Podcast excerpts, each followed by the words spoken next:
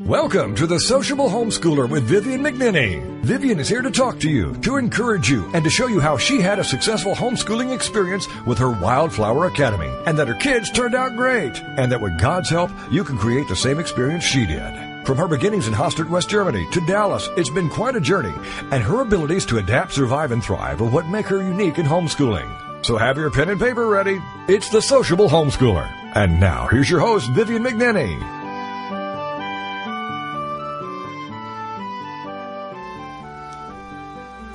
You have planted much, but have harvested little. You eat, but are never filled. You drink, but are still thirsty. You put on clothes, but are not warm. Those who earn wages end up with holes in their money bags. Haggai, chapter one, verse six. What does this sound like? Futility? No matter what I do, nothing goes right. My life's a series of empty work. I'm running around like a chicken with his head cut off. No direction, no fruit, no focus. Here the Lord is talking to the prophet Haggai about his chosen people, the Israelites. The theme is familiar. Come to the Lord for lasting and fulfilling nourishment. The hole in my life that keeps me looking for things to fill it up is aching for God. I keep being drawn back to these similar verses about how earthly things will not satisfy me. This time the Lord is reprimanding his people, who've just got off the bus after seventy years of exile in Babylon, in their ransacked and flattened city, Jerusalem. The temple, their place of worship, has been totally destroyed. Let's see if we can recognize in ourselves the reaction the returning chosen nation had as they disembarked in their holy city. They looked after themselves first. They bustled around, building houses, tending to their flocks and herds, planting their crops, vineyards, and olive groves. According to the Lord, they lived in richly panelled houses, while the temple lay in ruins. He was angry. So, even after seventy years of atonement for disobeying their God, they returned home with the same mindset. Me, me, me. No wonder God held back the rain. And if they weren't happy before, they definitely weren't happy now. But God had their attention. Wham! Right in the belly and the purse where it hurts the most. Put God first. How often do we have to be reminded of this simple fact? Without him, we wouldn't be. Seek ye first the kingdom. Don't put yourself before the Lord. It won't make you happy. I promise.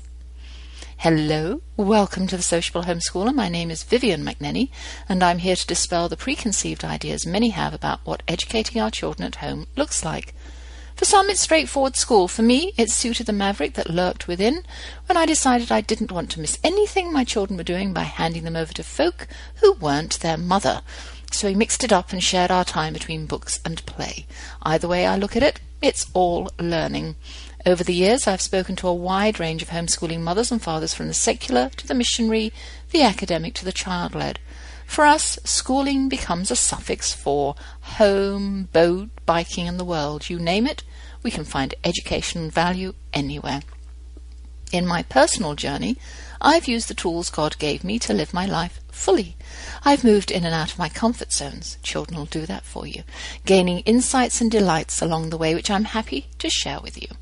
With or without my children underfoot, my life is often ordinary, always busy, and sometimes frustrating, but for me, it starts and ends with God.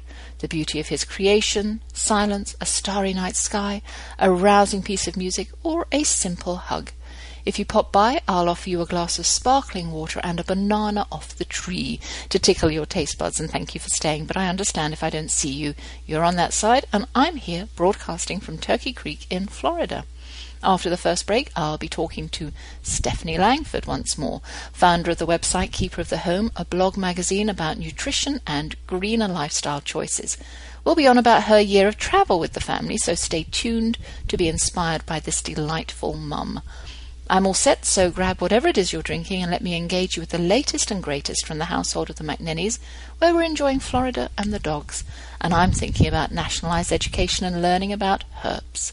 Are you ready? A couple of weeks ago, I was talking to Mike Donnelly, a lawyer with H S L D A, and the subject of Common Core came up. Mike called it nationalized education, and although it may not directly affect homeschoolers, we were both in agreement that our task as good citizens and responsible members of God's world was to make sure we took an active interest in what was going on in schools, colleges, and the workplace, because all the children, not only the four percent who homeschool, are our future, and we want the very best for those who are going to be our progenies contemporaries. The word nationalised smacked of the school system in England. Education for all was not originally supported by the upper classes because they didn't want to educate the working classes in case they became dissatisfied with their lot. The working classes didn't have any real interest in education either, as families were unwilling to give up their children's wages to send them to school instead of off to the factory floor. In the eighteen hundreds, certain restrictions were imposed on child labour. The number of hours children could work were reduced, and the government saw that there had to be an alternative to having the children on the streets while their parents were at their jobs. Thus was born the Education Act of eighteen seventy, which established elementary schools nationwide to teach children from the ages of five to thirteen. As an aside, the Education Act gave instructions about how the school day should begin, with collective worship on the part of all pupils in attendance. Today, there are thirty-six thousand five hundred state schools in Great Britain, providing an education to more than ninety percent of the students in the U K. State schools are publicly funded and are required to follow a national curriculum. Sound like Common Core? The government is currently reviewing this curriculum, exploring ways to slim it down. You can go on to the gov dot U K pages online to read more. As Mike Donnelly and I agreed, do we really want our government mandating what our children learn? Furthermore, do we really want our government mandating what our children don't need to learn? And my blue-eyed cowboy and I were talking about solutions to this education crisis as we walked yesterday, and agreed that incentives for homeschoolers like tax breaks and credits would make sense and perhaps encourage more families to choose this option. I know I'm not financially recognised by the government for taking responsibility for and homeschooling my own. If anything, I'm frowned upon for taking away income from the school's bottom lines. John Holt believed that schools took all the joy out of learning for children, and he was right. Listen to my teacher daughter. She believes in play, play and more play for her young ones, not lesson plans and organised activities for two and three-year-olds. And it's time for me to go on my first break, but first let me introduce you to my guest this week, Stephanie Langford, whom I last spoke to while she was in China at the beginning of the year. Stephanie is the blessed wife to Ryan, mum and homeschooler of her four favourite little people, and has just spent the last year travelling and hack schooling on a monumental journey around the world to almost thirty countries in twelve months. Her blog, Keeper of the Home, inspires and educates women on the topics of nutrition, natural homemaking, greener lifestyle choices, and frugal, simple living, all from a distinctively Christian worldview. I'll be back in just a moment with Stephanie Langford, so don't go far. How do you handle toddlers, teens, and tirades when homeschooling? That's what we're working on now. It's Vivian McNinney, the sociable homeschooler, and we'll be right back after these. Mark Lipinski is coming to TogiNet. It's Creative Mojo with Mark Lipinski, a live two-hour show Wednesday afternoon starting at three, two Central on toginet dot com. Creative Mojo. It's fun, entertaining, informative, inspirational, and illuminating. Lipinski has worked on such shows as Oprah, The View, The Joan Rivers Show, and Ricky Lake. He's busy, but he's got the drive to share with Creative Mojo, dedicated to the modern crafter and crafting lifestyle.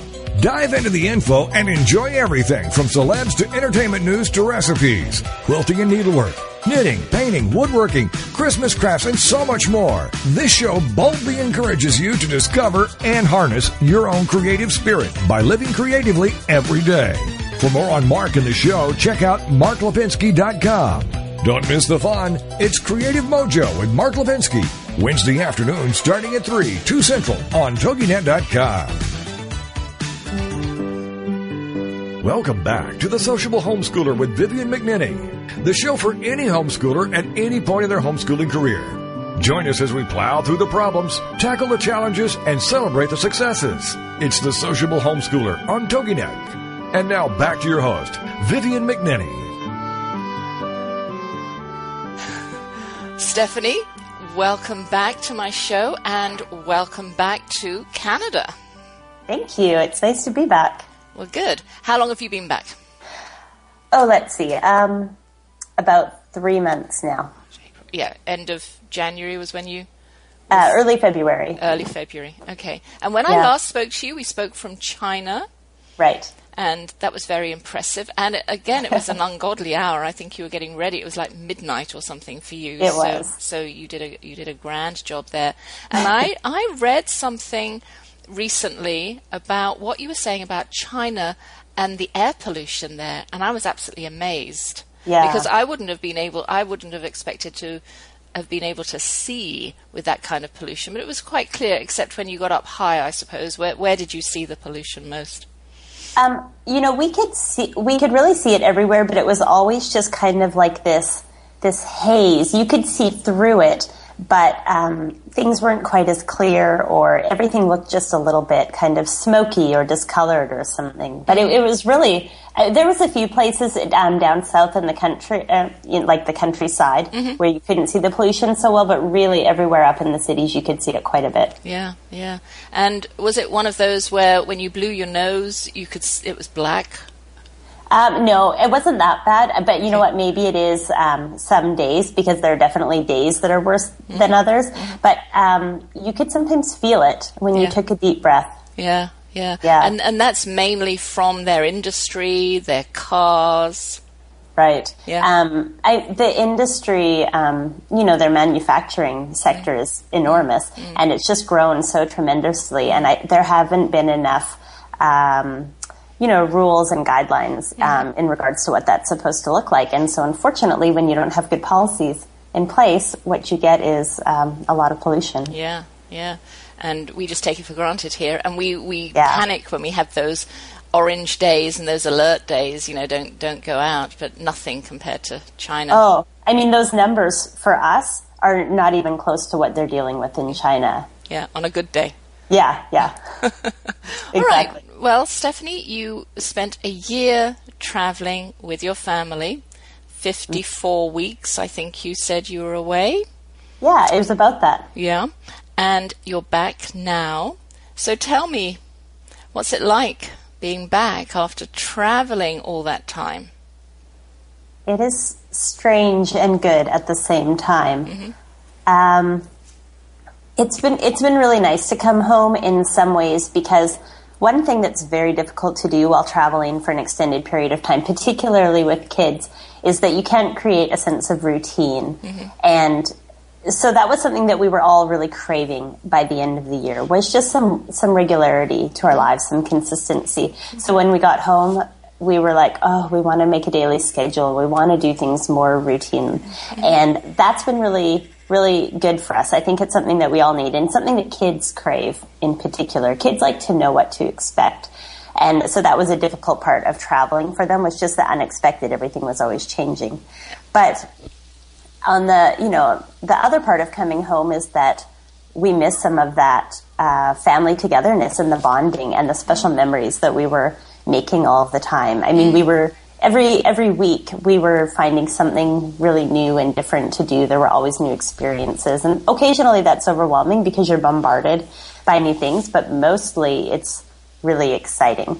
And, you know, now we're we're having to be more intentional to spend time together as a family and to seek out, um, you know, fun experiences and ways to make memories together. And when you're traveling, you don't have to be so intentional about it, because it sort of just happens. Mm. But mm. when you're home, it's something that you have to choose to do. You have to do it on purpose. Mm. And but you're homeschooling. It's not as if the three children are going off to school every day. So you're with them right. most of the time. Does your husband work from home as well? He does, and so we share um, some duties with the homeschool and the home, and then uh, take turns being in our home office. Mm-hmm. So that's really nice. We're both able to spend extra time with them homeschooling, and we, you know, we like that. Mm-hmm. Mm-hmm. Mm-hmm. So what kind, what, what are you talking about when you say spending time together as a family? Because it sounds to me as though you're together as a family all the time. So what, what, do you, what defines being together as a family for you?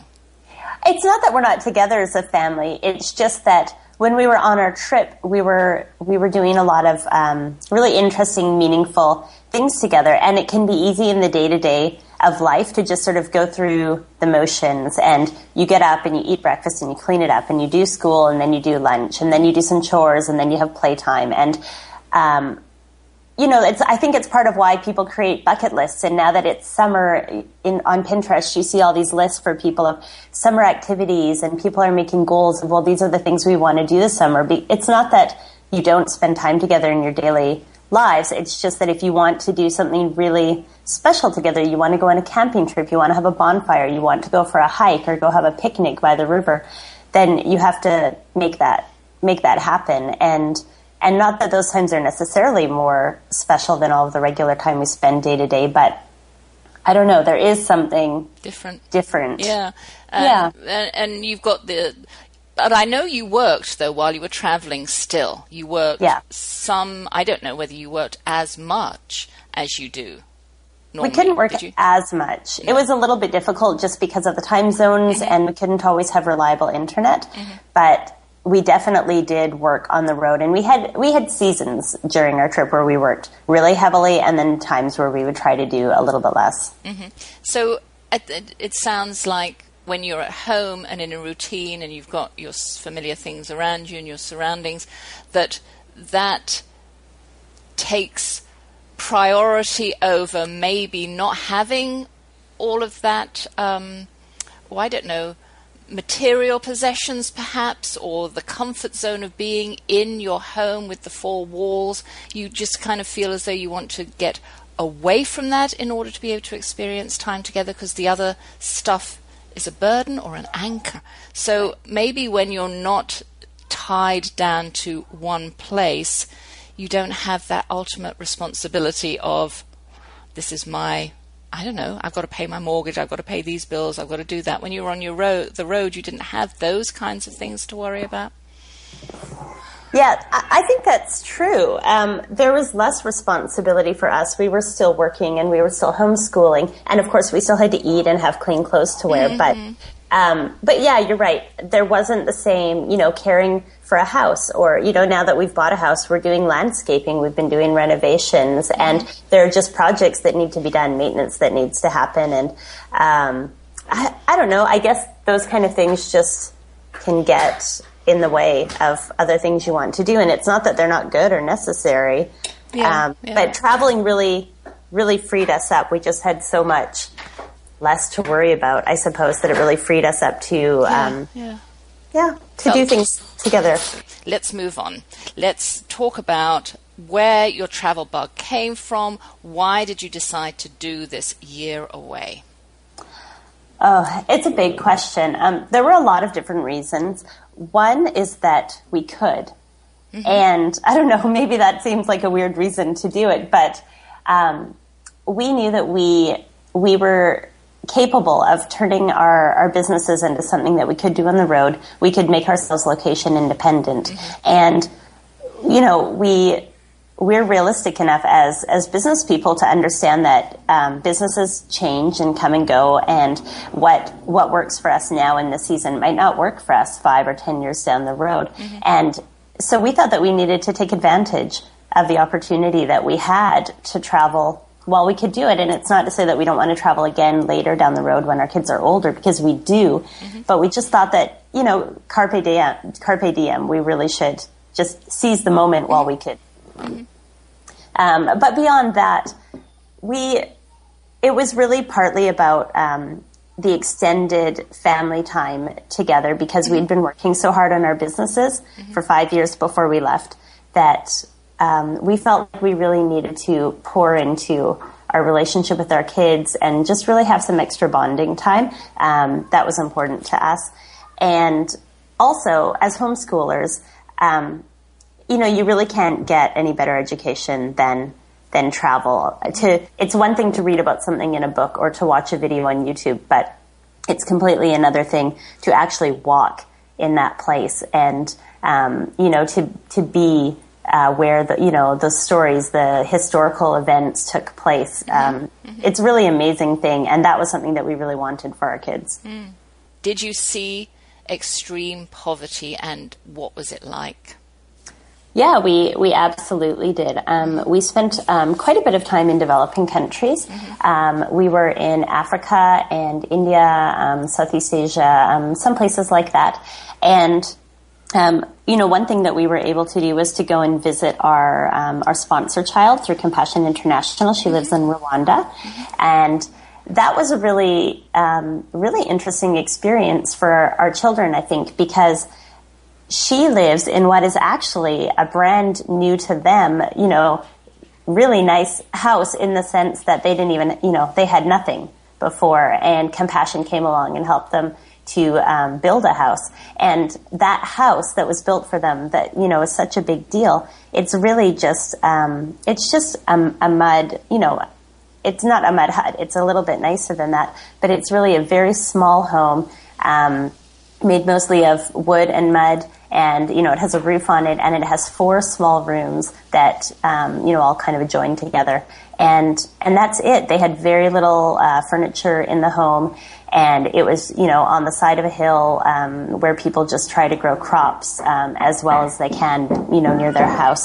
And it was very simplistic. You could see that when the heavy rains would come, they would have a lot of issues with um, mud and landslides being on this hill. It was a very long walk down the road to get there, and you can imagine um, these kids having to trudge up this, you know, large um, muddy hill mm. to get anywhere, um, carrying any kind of groceries or firewood or whatever they need. So um, being able to go there and experience that with Rosine and her mother, that was, I think, very impressionable yeah. for our children yeah. to to understand that this was a child who was being helped, who had received something good, and mm. and this is still, you know, what it was in comparison to, you know, our modest but, you know, very nice um, home in a, you know, in a suburb, twenty-five hundred square feet. I mean, it's just so different. We can't even compare it. No, that's right.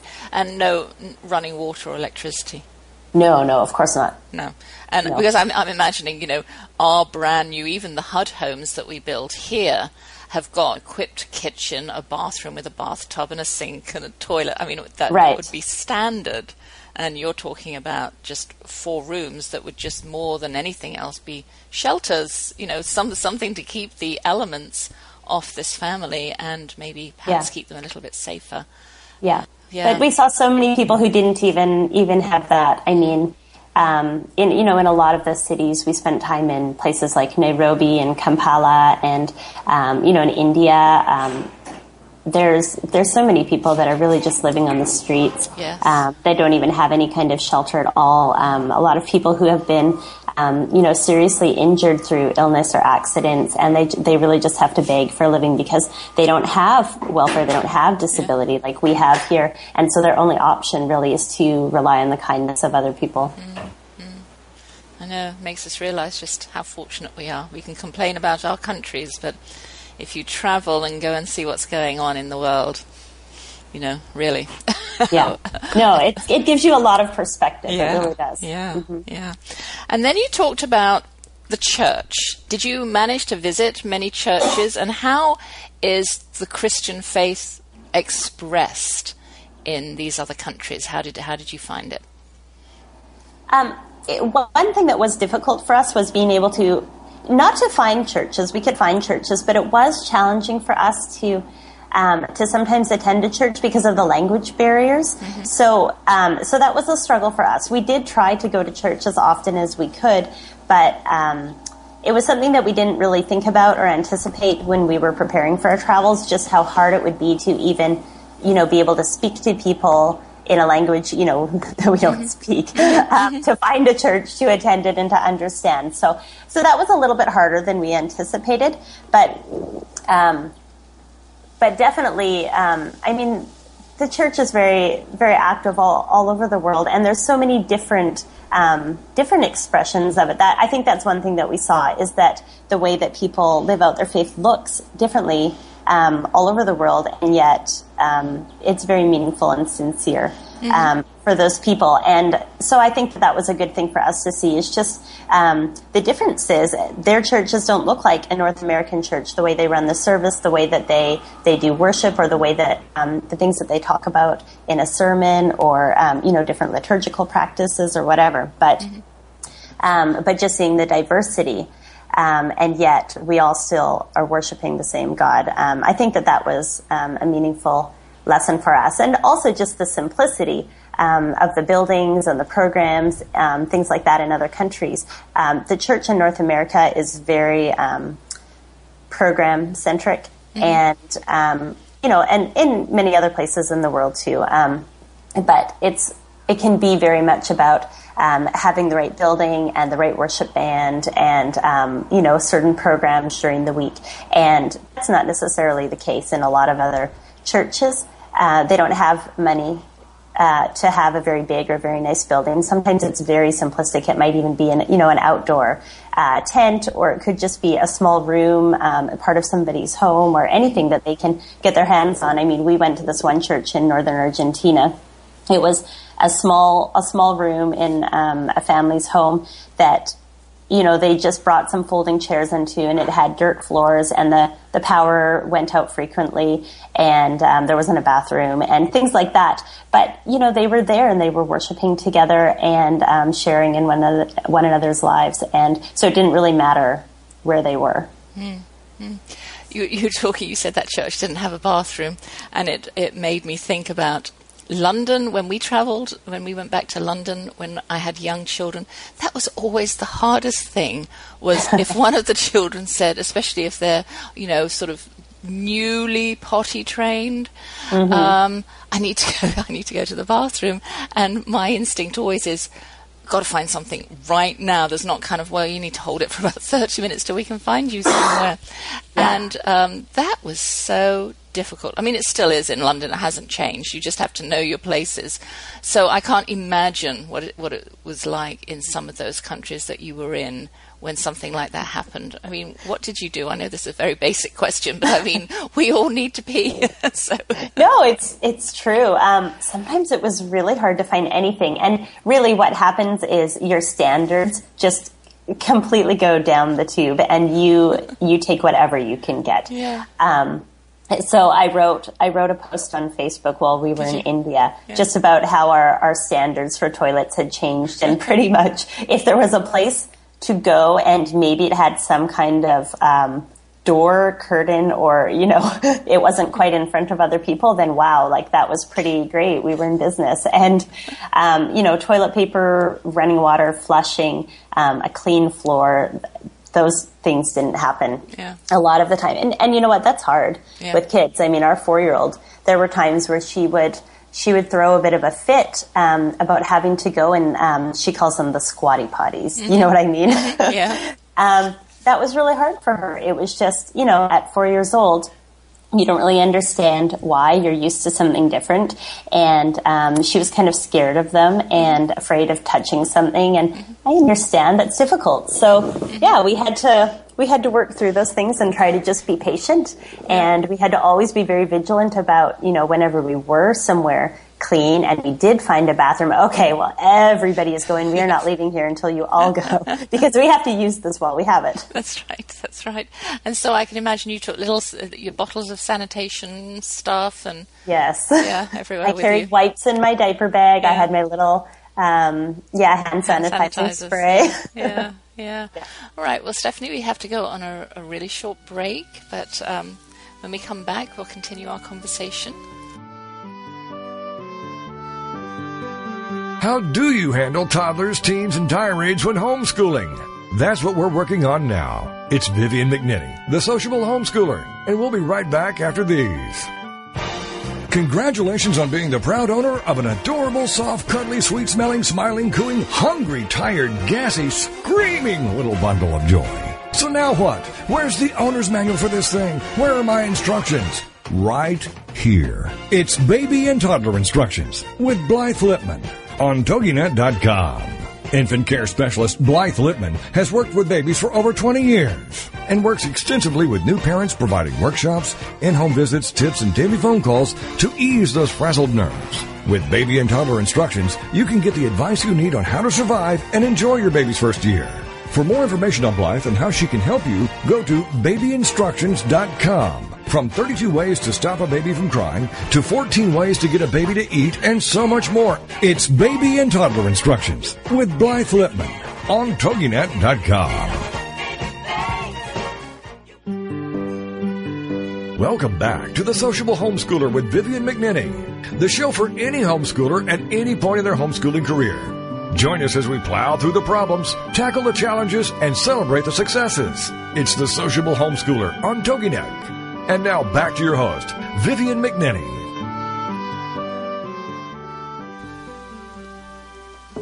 Well, Stephanie, while you were out traveling, I know that everything had to be simplified. You obviously did not have the extensive wardrobe or possessions, um, things like, I don't know, soap or shampoo at your fingertips and, and all of that, your home comforts, wherever you went. How did you do that? How did you simplify? And how are you going to be able to maintain that? Because I, I'm reading that perhaps you want to try and keep your life simplified and, you know, not go back to the old habits of adding, adding, adding. So tell us a little bit about that and how you're going to maintain it now that you're not traveling anymore.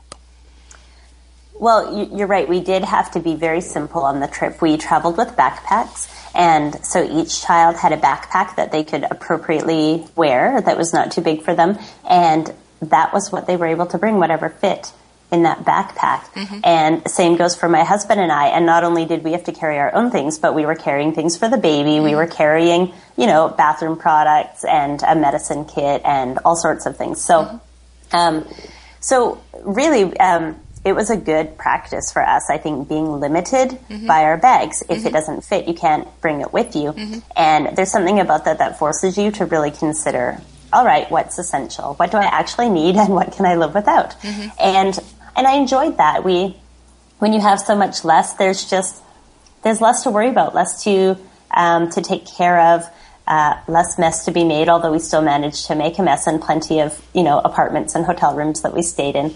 But, but there's something good about not having, um, so many choices of things. And, um, I think coming home, first of all, before we left, we did a lot of decluttering, like a lot. We, you know, we had a garage sale. We went through our house over and over again. We gave things away. We sold them. We took things to the dump. We really tried to pare down.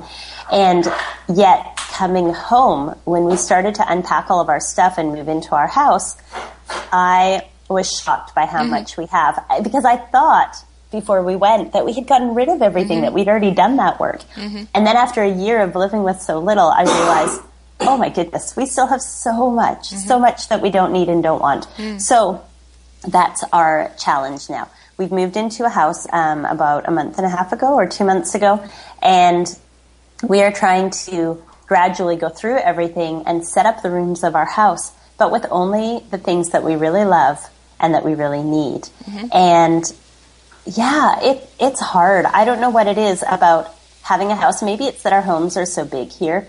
Um, in North America, because quite frankly, they fit a lot of stuff. But just because the, it fits doesn't mean we should have it or no. that it will add to our lives. Mm. And so, so that's kind of the challenge that we're working through right now. So we're trying to um, pare down our wardrobes again now that we've unpacked all the clothes that we left behind. And, you know, I'm trying to make sure that my kitchen is really just simple and only has the things that I actually use on a regular basis. And uh, I don't know. It it is hard, and I, I wish I could say that I had an answer for how I'm going to um, to keep it, you know, more minimal and simple. Um, I think I think for me the biggest thing is just constantly asking myself, do I need this? Is this adding um, to my life? Is it worth having around? Yeah, and it's it's not so much oh things that you well, it's more things that you want rather than things that you need. Yes. And you, I know in your kitchen, because you do a lot of cooking, you probably, you know, do have to have more in there than you would maybe want to, because it's just, it's just, you know, makes sense when you're when you're doing all of that cooking. You know, why why go out to the well and haul your water when you can just turn a tap and there it is. Yes. You know, so I mean that kind of thing. But it's yeah. not just it's not the, just the possessions, though, is it? Um, simplicity, simplifying your life can be lots of things, you know, do, mm-hmm. doing more things um, instead of being entertained from the outside, you know, bringing it from within. And um, I don't know, our children, we always used to have meaningful conversations, or we'd go lie and just watch the stars at night and that kind of thing. So, you know, that yeah. goes hand in hand, I think, with simplifying your life. Yeah, I agree. Yeah, and yeah. Uh, one thing that we learned uh, about our children on this trip is that they really don't need so many things to to entertain them. Yeah. Um, they, I guess, what the trip did for them, because they really had, you know, so little. All they could have was just a handful of very, very small toys. They had hardly anything, and they just flexed their creative muscles. They learned to create something out of nothing. They could make any space into a play area, and anything that they found outdoors could become a toy, could become something imaginative. And I loved that. I really loved seeing them blossom in that way that, um, you know, we're working on landscaping our, our front yard right now, and I've bought um, a whole bunch of bricks that are going to make the perimeter of our garden beds in the front to make it look pretty. And I hadn't put them in the garden beds yet. They were just sitting there. And my kids spent, oh, probably four hours yesterday playing together with a friend, building those bricks into different formations. That's all they did mm. for four hours. They just kept building something. They'd play with it for a few minutes, and then they'd take it down and they'd build something else. And I was like, who would have thought a pile of bricks? I know, I know. My children's favorite thing to do was go out in the backyard and make what they called super larder, which was just a bucket full of earth with water slowly added to it. And they would stir it and add in leaves and add in twigs. And, oh, mm-hmm. they would literally, they would spend hours out there doing that in different places, digging holes and seeing if the effect was the same. Really, we didn't. And yeah. I, I was not one of those people to cart a load of toys wherever I went. I just, the children and I, off we went, and, you know, they, they just made do with, with what was at the other end, whatever it was. So we yeah. didn't take all their toys with them. But I noticed Spider-Man traveled with you. Spider-Man did travel with us. There was a few a few special little people who traveled with us. And I think it's good for kids to, you know, to have some special things. I'm definitely not advocating for not having any toys. We're not going to go throw out everything tomorrow. But um, but just realizing that uh, they definitely, it's not necessary mm-hmm. to have nearly, nearly so much as what society um, would suggest as sort of normal or necessary for a child. And also just that Uh, play outdoors, time in nature, mm-hmm. I think is one of the best things of, of all, and far better than playing inside with any toy. Yeah, yeah. And your children all can play together. They didn't need other children around them to be able to, you know, they, they could interact with each other. Did they do that a lot more?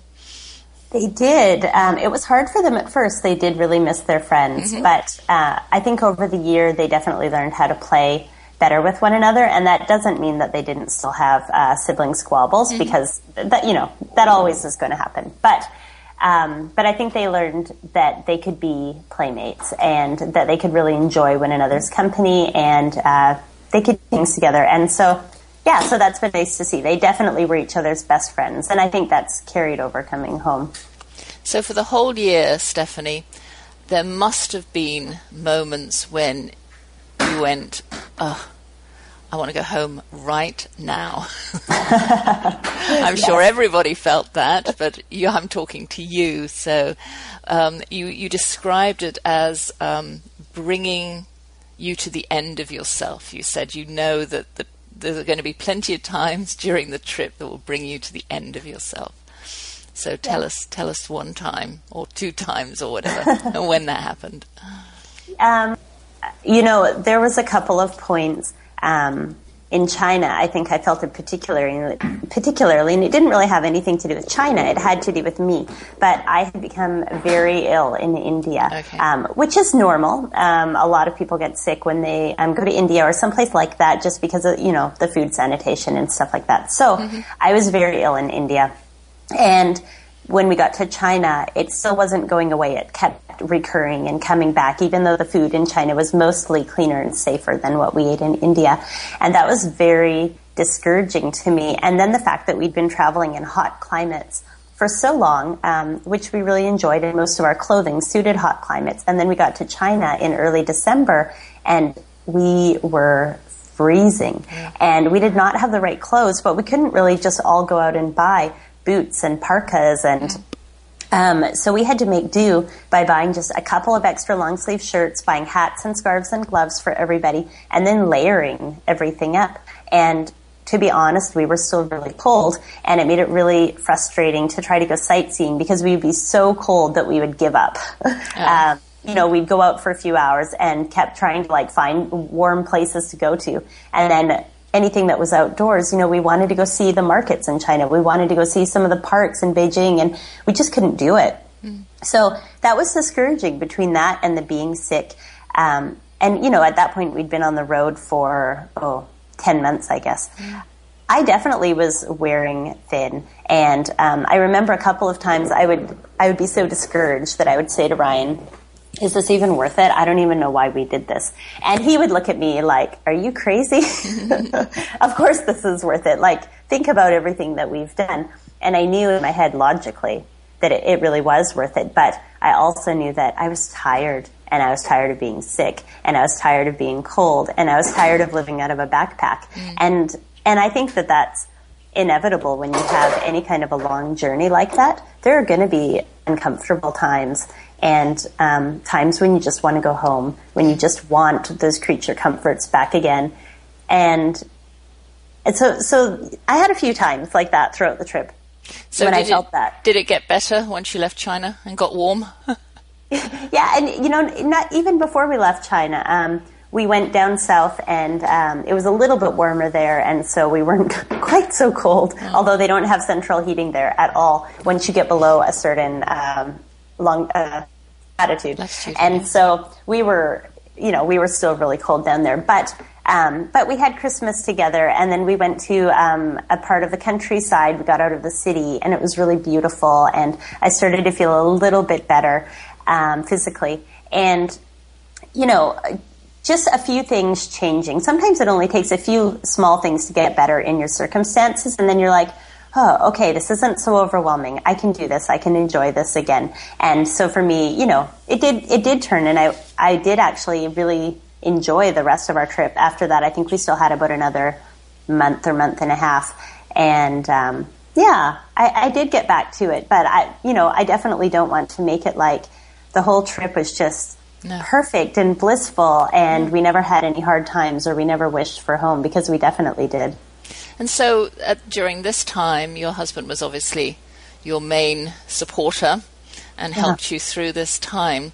So uh, how did your marriage change while you were together during this, this year? Did it did it change? Uh, do you feel you're closer? What did you learn about your marriage?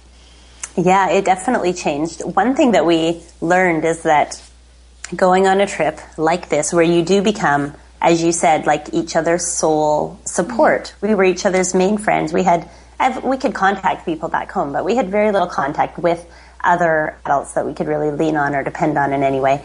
And that puts a lot of pressure on a marriage, and just the stress of travel and the culture shock and all of it.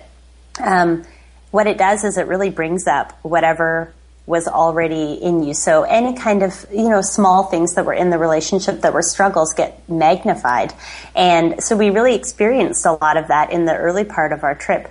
And that was hard. We had more conflict than usual and more tension, and Um, and yet we only had each other. And so what we had to work through that, because we couldn't really escape each other or escape the conflict that we were facing. So all we could do was lean into it. And it forced us to, I guess, work on our relationship um, at a greater depth maybe than we have before. We had to really confront the issues head on. And, and what happened in the second half of our trip was that we really came out stronger for it. So I feel like our relationship did change, and a lot of it was really laid bare by everything just bubbling up to the surface. Um, but I think that we love and appreciate each other more, and our friendship has grown stronger. And um, yeah, I'm I'm really happy with um, some of the changes that came out of that time. And carry on working through them. Carry on working on your relationship. Through your, I mean, because you've got that now behind you, that travel behind you, and you've learned some valuable lessons. How is it helping you just in now settled back into, I can't say ordinary life again, but you know, you can, we, we can call it ordinary life. It is for us. Yeah. Yeah. Yeah. Um, yeah. I, you know, I think it just gives me confidence knowing that we were able to work through those things when yeah. they got really, really hard.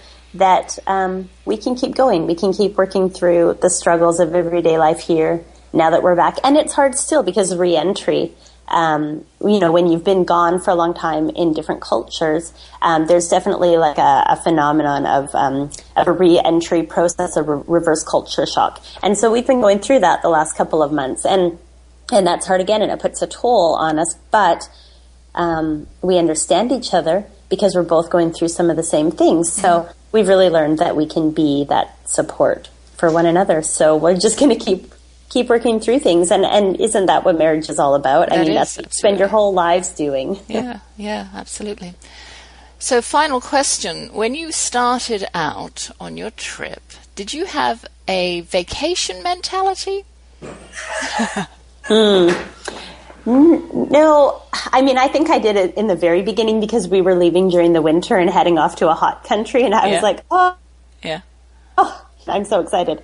But no, I don't think there was a vacation mentality because we knew that we were going to be working mm-hmm. the whole year. Mm-hmm. And um, and also the, the work, um, just the, the sheer amount of work that it takes to plan a trip like that for so many weeks, uh, for a family of six. I mean, it's just a really, really big job. Mm. So, um, so I think that we went into it knowing that, um, it wasn't really going to be like a vacation. It was still going to be work. It was more that we were choosing to live our lives in these different places. Okay.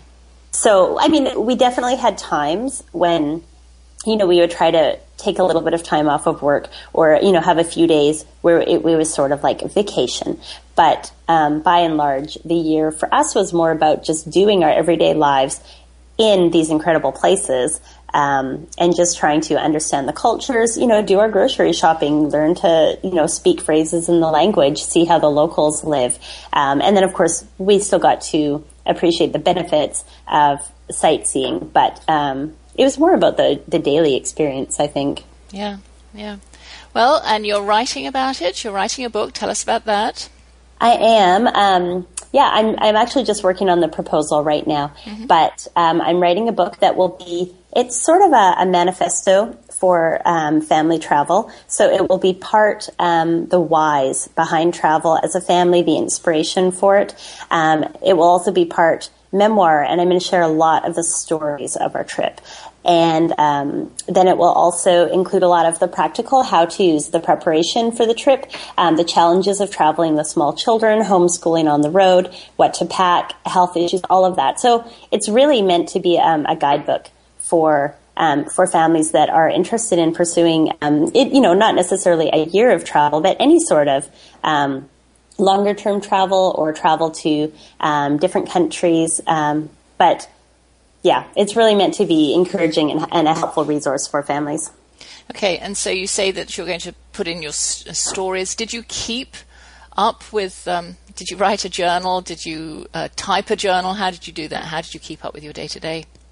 Um, I did a mixture of uh, things. One of the things that I did was I sort of used Facebook, mm-hmm. like my journal, mm-hmm. um, just my private Facebook page with all of my friends and family, but they really wanted to know how we were and where we were and what we were doing. So uh, usually every day I would write something, and I would often write really long updates and just share about um, a story that happened that day or how we were feeling or that we were sick or that we'd gotten lost or a victory that we'd had in, you know, mastering something in a language or mm-hmm. whatever it was. But that was really just my um day-by-day record of the trip. But I also kept uh, a journal on my computer, and I also kept a um, a small notebook in my backpack so that when we were out somewhere, if something just really struck me and I wanted to remember it, I would, you know, suddenly be scribbling down notes. So I have kind of a combination of things that I'm I'm pulling from as I write. Mm-hmm. And you have a website about your travels. Tell us about that. We do. It's it's called entrefamily, E N T R E, family dot com. And the travel site is uh, slash travels, forward slash travels. Um, but I will admit that I did not keep it up. And one of the I started it with the great intention of keeping it up throughout our, our entire trip. But the realities of working on the road, homeschooling on the road, and just the Um, the work that it takes to to be in a different culture with kids and um, just do daily life. It was a little bit too much for me with my other work. Mm-hmm. And so I did stop writing after about three months. And I'm planning to start writing again now to go back mm-hmm. and tell our stories and to share our travel tips now that we're home and to share what we've learned. But what I realized in the midst of the trip was um, I was putting pressure on myself to maintain the blog. And I really just needed to experience yeah. the trip and just be all there, to be present uh, rather than feeling so much pressure pressure to tell everybody else about it. Yeah. And you've got the book as well that you're going to be writing. So that's right. Yeah. So yeah. the blog is sort of um, helping me to work through a lot of the things that I'll be talking about in the book. So yeah. I'm going to begin yeah. to share more regularly on that blog. Yeah. Fantastic. Fantastic. And then, of mm-hmm. course, you've got Keeper of the Home, which is your main um, blog, um, yes. It's a website, really. Uh, I don't find I don't see you a lot on there. You have a lot of guest contributors.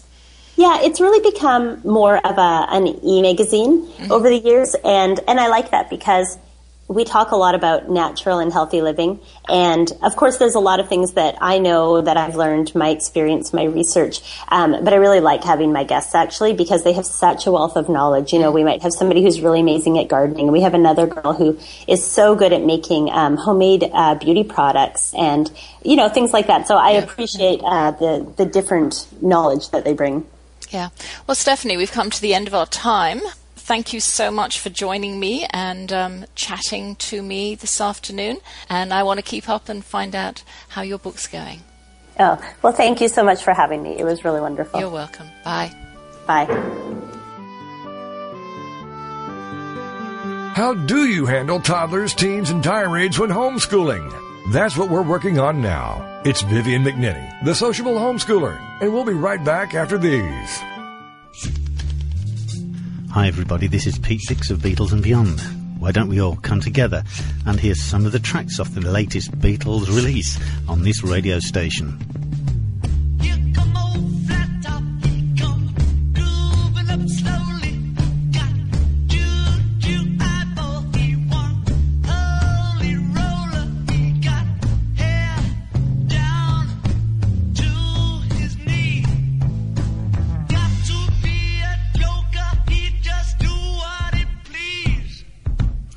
Yes, why don't you look up the schedules on this radio station and join me and Beatles listeners everywhere to hear the latest releases from the Beatles on Beatles and Beyond with Pete Dix.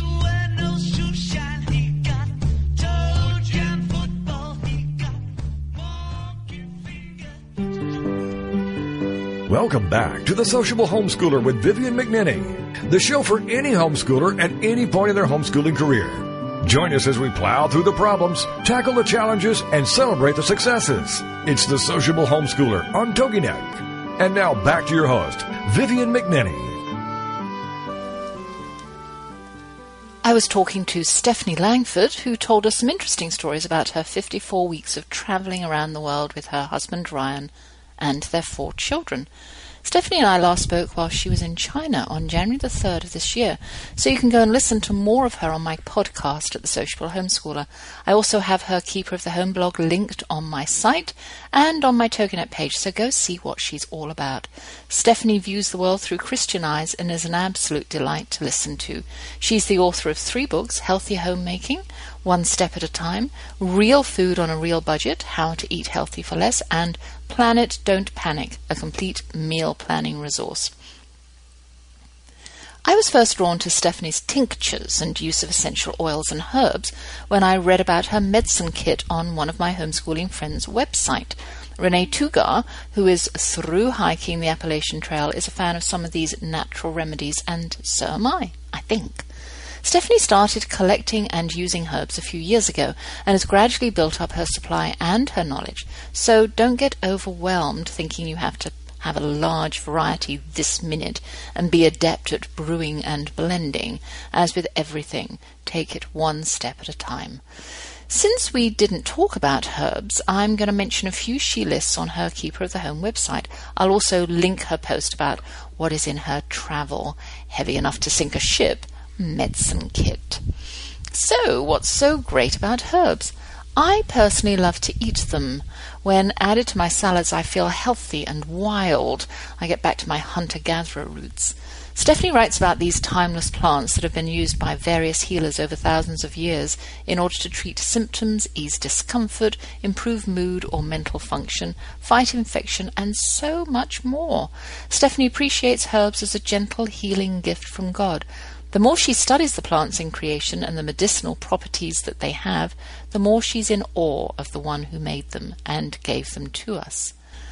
I think with a great deal of patience and wisdom, we can benefit from knowing the value of what grows around us. We already know about the benefits of eating simply, avoiding processed foods, cutting out refined sugars and junk, so why not add herbs to our diets? In England, I discovered a large variety of leafy greens I could buy at the supermarket and enjoyed adding basil and mint, parsley and rosemary for flavor and aroma. Even growing our own herbs is a very feasible option, and I love having plants on my kitchen windowsill. Be careful of the ones outside, though. My dogs may have lifted a leg. On Stephanie's site, she qualifies that she's not a herbalist at present, she says. I'm simply a woman who enjoys studying and learning about the history and practical uses of herbs for use within our own family. Hear, hear. So let's take a look at just a few of the herbs she does use and what she does with them. Remember, this is all amateur work. Stephanie stresses she's not a medicinal professional. We've all heard of chamomile, since we can buy it already blended in a tea bag to relax us. I'd share a cup of chamomile tea with my children to relax them. I wasn't quite sure whether it was the herb working its magic or just the ritual of boiling water, steeping the tea, and then sitting companionably at the table, sipping its loveliness and having quiet conversation. Whatever it was, it worked every time. Those sick and weary children were soon asleep for the night. Comfrey is Stephanie's herb of choice when there's a need for external healing. She makes poultices with comfrey to place on strained or swollen muscles, on scraped knees, on cuts and rashes, et cetera. Basically, any need for skin or tissue healing. It's also great in baths for soaking in, depending on where the injury or need for healing is. She also adds it to the oat and clay baths that her children soaked in while they had chicken pox to help encourage faster healing of the sores. Dandelion. Ah, lots of those around my garden, and really you can harvest these and use the leaves, which are mildly detoxifying and strengthening for the liver. And if you can snag the root, my mother used to use a little knife to dig around her weeds and pull them out completely so they wouldn't grow back. So much the better. Use the root in teas for more potent cleansing or detoxification. In England, we make dandelion wine. Good to drink and good for you. Red raspberry leaf is wonderful as a tea for women. It's well known as a uterine toner and contains high amounts of vitamin C. Talking of vitamin C, parsley contains high, high quantities too, and I have to be careful when eating it because it is a diuretic, and boy, is it ever. Anyway, back to red raspberry leaf. It can be used in a woman's tea during any season of life, but is particularly helpful during pregnancy to prepare the uterus for labor and birth and help to reduce the possibility of complications like hemorrhage. Stephanie says she uses it conservatively, starting with small amounts in her tea during second trimester and upping it to several cups a day during the third trimester. It's also wonderful in lactation tea after birth. And ginger. How I love ginger cake, but not so keen on ginger snaps. I can eat it pickled with sushi, and I enjoy it in my homemade Indian curries. This is a perfect warming winter herb. One of Stephanie's favourite ways to use powdered ginger is in a hot bath when she's feeling fluish or has fever and chills. It warms the body and helps to bring down a temperature, and she finds it helps her to relax enough to sleep better when she's sick. It can be added to warm honey, lemon and chamomile teas for colds or flus, as it helps to increase circulation, which in turn encourages a faster recovery. It's also good for decongestion, especially when you have a stuffed up nose during a cold. Go ginger! How about a slice of ginger cake with a hot cup of tea? Mmm, pure bliss. And nettles. Now, we have a lot of stinging nettles in England, and one of the herbal teas I bought for my cowboys and my morning drink was nettle, which he said tasted very earthy. I loved it because I felt so back to nature, as if I was drinking something pure with no preservatives. It wasn't my gentleman's favourite. Stephanie says she uses nettles for their nutrient density. They're bursting with many vitamins and minerals. Who would have thought those plants we avoid at all costs because of their stinging quality are packed full of goodness? And oops, here we go. It's the end of my show for another week. The Florida breeze blowing through my office window is quite refreshing. We're going to do some exploring this weekend and may even take a trip to the beach. How fun that we're so close, and we may even give the dogs a treat and let them hop in the Jeep with us. Thank you for listening to The Sociable Homeschooler. I'm your host, Vivian McNinney, and I'll be back same time, same place next week. Without further ado, I'll say thanks to my handsome husband who believes in love at first sight, our four children who are the result of that belief, the hard-working staff at TogiNet Radio, my producer Sabrina, my guest this week Stephanie Langford, and you, my faithful listeners, especially Hannah, Joel, Anne, Rosemary, Kathleen, Esme, Millicent, Margaret, Jacob, Walter, Jane, Olivia, Tina, and oodles of others who are part of my growing audience. Stay tuned to TogiNet all the time and catch lots of great shows to help you through your day. Take care and be safe. May the Lord bless you and keep you. May the Lord show you his kindness and have mercy on you. May the Lord watch over you and give you peace. Doop, doop, doop, doop, doop, doop.